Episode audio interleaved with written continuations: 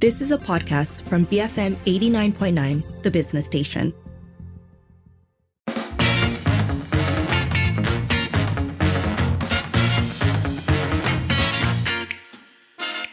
It is 5.08. Uh, you're listening to the evening edition with Lynn and Sharad. First up this hour, a look at the Bersih rally that is happening tomorrow in front of Parliament that has not been all that straightforward. I want to make some sort of analogy of how the path from Taman Tugu to Parliament is a straight shot, but the path from the announcement of the rally to the happening of the rally has not been, but I don't know if it entirely works. So suffice to say that the announcement initially happened, uh, Bersih saying that they would be holding a rally in front of Parliament. Um, specifically to pressure the government into carrying out political reforms. I think it's quite purposeful as well because this week um, is when the sitting of Parliament also returns. Um, hence why, hence why it's the right spot. Um, and they initially asked the public to gather in front of Plaza Tugu Negara at 8 a.m. tomorrow, encouraging people to wear either black or yellow clothes. And it is part of um, the Reformasi 100% or 100% reform campaign. So that was the announcement. It is still happening, but the path from the announcement to the happening was um, I think somewhat interrupted. There were a few. There speed were a few bumps. speed bumps. That's okay, it. There so it is. the speed bump. Kuala Lumpur Police Chief Allaudin Abdul Majid advised the public just, I think, yesterday against participating in the gathering, saying that the organizers had yet to file a five-day notice of it, uh, which is required uh, by law. Now, I think that's already happened. It Yeah. happened in a meeting today at about one o'clock, and so it looks like everything's kosher with this particular march. Yes, and if you are wondering what it is that they're asking for, what is the 100% reform um, that's being called for, it there's a list. Um, there are a number of things. So, protection for whistleblowers, freedom to request information from the government, that's one. A term limit for the Prime Minister, the abolition of the Sedition Act, the limit of the PM's power to appoint key positions such as MACC and Election Commission, and uh, the separation of the roles of the Attorney General and the Public Prosecutor. If you've been paying attention really to the kinds of things that Bersih has been talking about, for the last for any number of years now, but also since this government took power, then I don't think any of this will be surprising to you. Actually, they have been pretty consistent in putting out the call for this. Yeah, absolutely. But you know, there's always a difference, I think, between uh, the urgency with a lot of activists feel that you know the reforms need to be pushed Yes, through. yes. Uh, the fact that the prime minister will have to. Uh, uh, you know, aggregate the demands being made uh, in larger society within his coalition. Uh, the uh, some coalition members might be risk averse. Some of them are reluctant to disrupt the board. Others are much more willing to push ahead and push through some of the vested interests that have grown over the decades and and the uh, which are resistant to change. So all these, I think, are, um, are in the mix. Uh, but it's wonderful to see that uh, the country has come so far that uh, that a that a demonstration of people's concerns can be allowed and will be protected by the police. So that Sharad, um, you were talking about it from the point of view of activists. Uh, I think there's also the question of larger public sentiment on this notion of reform. And, and so we'd like to hear from you. Do you support these calls for reforms? And do you think that the pace of reforms in our country could be faster? That number to call is 7733 Send us a voice note or WhatsApp 018 789 8899. Tweet us at BFM Radio. After this, we will be speaking with the chairperson of Bersih, Faisal Aziz. Keep it here, BFM 89.9. Be firmly motivated. BFM 89.9. It is 5.12. You're listening to the evening edition with Lynn and Sharad, and we're talking today about the Bersih rally that is going to happen tomorrow in front of Parliament, tomorrow morning. We are asking you, um, in light of the fact that the rally is to call or, or to continue to further the call for reforms that Bersih has been putting out, do you support these reforms? Do you think that the pace of reforms in our country could be faster? You can call 7733 send us a voice note or WhatsApp 018 789 8899 and tweet us at BFM Radio. Joining us now over the line is Chairperson of Bersih, Faisal Aziz. Faisal, welcome to the show. Yeah, hi, yes, uh, thank you for having me.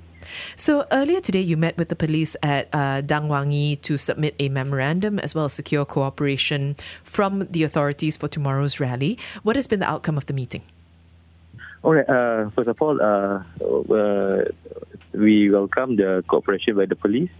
Uh, since we have sent a, a notice uh, to the uh, police uh, in in conjunction with the Peaceful Assembly Act, and uh, over the discussion, uh, it's not just over, not uh, just about sending the notice, but of course we have an hour plus uh, meeting with uh, police officer, and over the meeting, we agree to cooperate, especially in terms of ensuring the security, the safety of the people of the place, the traffic, and so on, and no, uh, you know, certain provocations that can cause public disorder uh, to the public.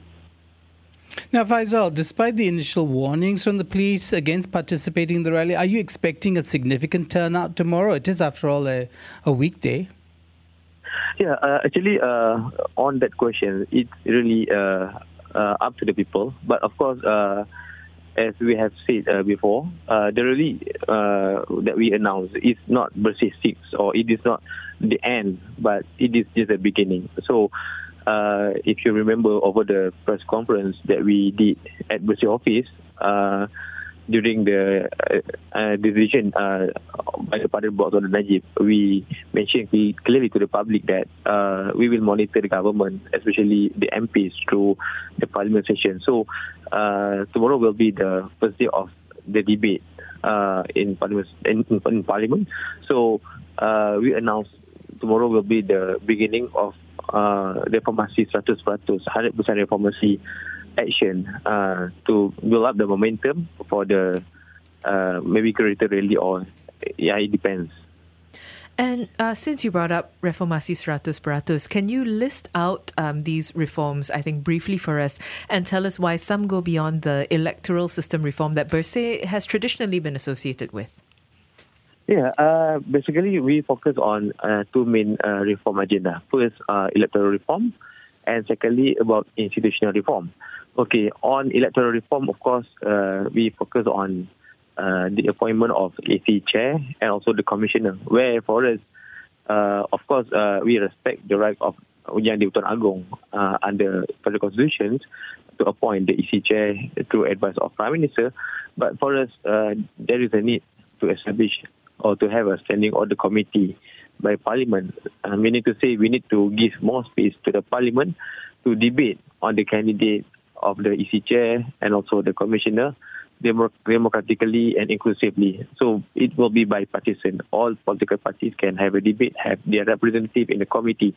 And apart uh, from that, we also uh, uh, urge for the reformation uh, major uh, reform of the Election Offences Act, and also um, we urge the SPR or the EC uh, to table uh, the election report in the parliament, meaning to say in in in in, the event of every election, either state election or by election or general election, EC should be accountable to the parliament. They should uh, table uh, the report to the parliament, and it need to be debated by all the MPs. And apart from that, uh, we also, as I said, we urge for uh, institutional reform, parliamentary reform, of course, about the uh, Parliamentary Services Act, and also not to forget the main issue separation between uh, jurisdiction of Attorney General and also uh, public prosecutor. And we strongly reiterate our urge for the government to put a moratorium for the AG to give or to grant any DNAA, this does not amounting to acquittal to any corruption cases. Yeah, could we just go, um, go down that route for all the DNAA? Because it's, a deeply political move uh, when it happened uh, with the Deputy Prime Minister being granted that. Uh, why is this so important? Why do you see this as something that the, the larger Malaysian public should be aware of? Yeah, if you see over the years, uh, okay, I'm taking from the PH uh, government start to to win the election since 2018 when Tun Mahathir was the prime minister. We can see um, where the was granted during that PH time when Lim Guan Eng was granted DNAA. And I have to uh, be clear that we'll see during that time. We also criticized the DNAA given by the PH government led by Tun Mahathir to Lim Guan Eng and also uh, followed by you know after Sheraton Move during the era of Tan Sri Muhyiddin and also Ismail Sabri, still the same DNAA repeated. uh, keep recurring, granted to politicians on corruption cases, and now you can see the same issue happen. So, for us, uh, the public sentiment is always there, and my concern when every government, if you keep changing the government, but still the DNAA is still there, it uh, can can hamper the hope. Uh, I mean, from the public. So, as if there is no any other hope for the public to expect the accused or yeah the alleged party to be in the full trial of the court of law. And let's talk about the term limit uh, for the position of Prime Minister. Why is Bersih proposing this, and how do you see this implemented, whether through legislation or something like a political consensus? Uh, okay, for the limit, it is not costly. Uh, it just needs uh, parliament, I mean, uh, parliament session, uh, to have a more discussion. Maybe they need to have some research, comparative research, and so on. But it doesn't um, incur any major cost for the for the amendment of the constitution or the term limit of the prime minister. And for us, uh, it is timely as well because uh, we can see uh, absolute power corrupt absolutely, meaning to say if you have longer time in the power, so you can do many things in terms of you know uh, have your own people in GLCs in many other important uh, businesses entities and so on. So for us uh, there should be enough time uh, for prime minister to yes sit in their tenureship for to uh, to tenure I mean for 10 years we're talking about the Sedition Act now. The government has already said that it will amend it, carving out protections for royals so that uh, that aspect of it uh, remains. Isn't this good enough? Yeah, uh, supposedly there is a need uh, to review the Sedition Act because it was, I think, during the colonial time where I think uh, we still uh, use that kind of act. And it was seen during the Barisan Nasional time as a tool or weapon to attack uh, opposition because uh, it was mainly used against the politician when was one when activists, for example, criticize one politician. It is not just the case criticize the royal, but when, for example, in the case of Hamid uh, and also in, in, in many other cases when they attack uh, politicians from the Nasional Party. So, uh, of course, it, uh, it is something good uh, to review the Sedition Act so that it will it will just focus on what does it mean by seditious. But of course, uh, the major things. Uh, I mean, uh, when we talk about the public order, about the royal and so on, yeah, we need to look into it in detail, in depth. Uh, how how can we? Uh, I mean. Take into account all that factors, but of course, it needs to be reviewed. And you've also included whistleblower protection to the list of demands. Talk to us about that.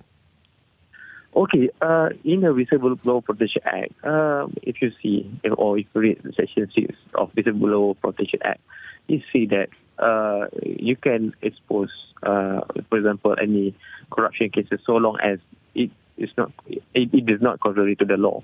So it it means as if it is undermined by Official Secret Act. So, for example, when there is a case where Official Secret Act or corruption cases, for example, covered by Official Secret Act, classified as secret, for example, and it has something uh, uh, against or uh, against the Whistleblower, Protection Act. So it seems that Official Secret Act will prevail. So I think uh, it's, it is not just that about the Whistleblower Protection Act, but also we need to come together with the amendment of the Official Secret Act, and also uh, the uh, enactment of uh, right to information. So all these three acts, I think, uh, need to be come together. And over the discussion, of course, these three, acts, these three, acts, these three acts must be uh, a consulted issue. Now, uh, you've mentioned uh, quite recently that you hope to have a meeting with the Prime Minister on the reform agenda. What kind of specific outcomes do you hope to achieve in, in a, such a meeting? Yeah, um, of course, uh, we plan to, and we hope to meet Prime Minister tomorrow. Uh, the first thing, of course, uh, we wish the government to expose or or to uh, declassify the election reform uh, the report made, made by Election Reform Committee, you know, during the PH time uh, in 2018, there was an election. There was an election reform committee uh, engagement, several engagements over two years, uh, using the public fund to have that committees and to issue reports. And the reports, the report was there, but still classified under uh, Official Secret Act. So. Uh, the first thing first, I think the Prime Minister now, Dr. Anwar Ibrahim, should declassify the document so that we can resuscitate the discussion on electoral reform. Because for us, when we talk about electoral reform, everything is on the table, but it is a matter of it is de- uh, it is classified by obviously right. So, uh, and then uh, secondly, of course, uh, we we want uh, the promise or the timeline by the government. We we understand that the current government uh, have a lot of things on the table. They are occupied with, with the issue of economy, inflation, ringgit, and so on. But at least when we meet the prime minister or the government, we want the government to underline the timeline. Uh, for example, the priority of the reform, uh, the report, for example, uh, separation between AG and PP. At least end of this year, the government should table the outcome of the research made by the government, for example. So timeline is very important so that we can know and we can follow up the progress of the reform agenda. In closing, Faisal, where do you see the direction of Bersih going um, following this rally in, in the near future? Uh, Bersih, uh, we are still objective when we talk about uh, reform agenda. For us, we are objective, meaning to say uh, we can be a push factor, we can be vocal, uh, we can, you know, uh, uh, uh, hold really, uh, I mean, uh, any straight protest. But at the same time, we we shall not discount the possibility of being part of the uh, partner, nation building. Say, we still uh, have a good engagement with the MPs and with the minister, with the government, or even with the prime minister. Because uh, for us, at the end of the day, it is not just about, just about street protests or uh, fighting, uh, but mainly uh, our objective, at least for these four years of the people's mandate, we can see more significant structural reform. So I'm, I myself, I'm very objective. My KPI, uh, you know, holding this basic percent, at least I want to see at least for these four remaining years of the people's mandate, we can see the significant reform, structural reform by the government. Faisal, thank you very much for speaking with us. Thank you. That was Faisal Aziz, chairperson of Bersih, talking to us ahead of uh, the rally that they are organising tomorrow. It will be happening in front of Parliament, in conjunction, of course, with Parliament opening uh, for, I think, the third seating of this particular Parliament. Anyway, uh, we are asking you. Do you support this call for reforms? And do you think that the pace of reforms in our country overall could be faster? That number to call is 7733 Send us a voice note or WhatsApp 018 789 8899 and tweet us at BFM Radio.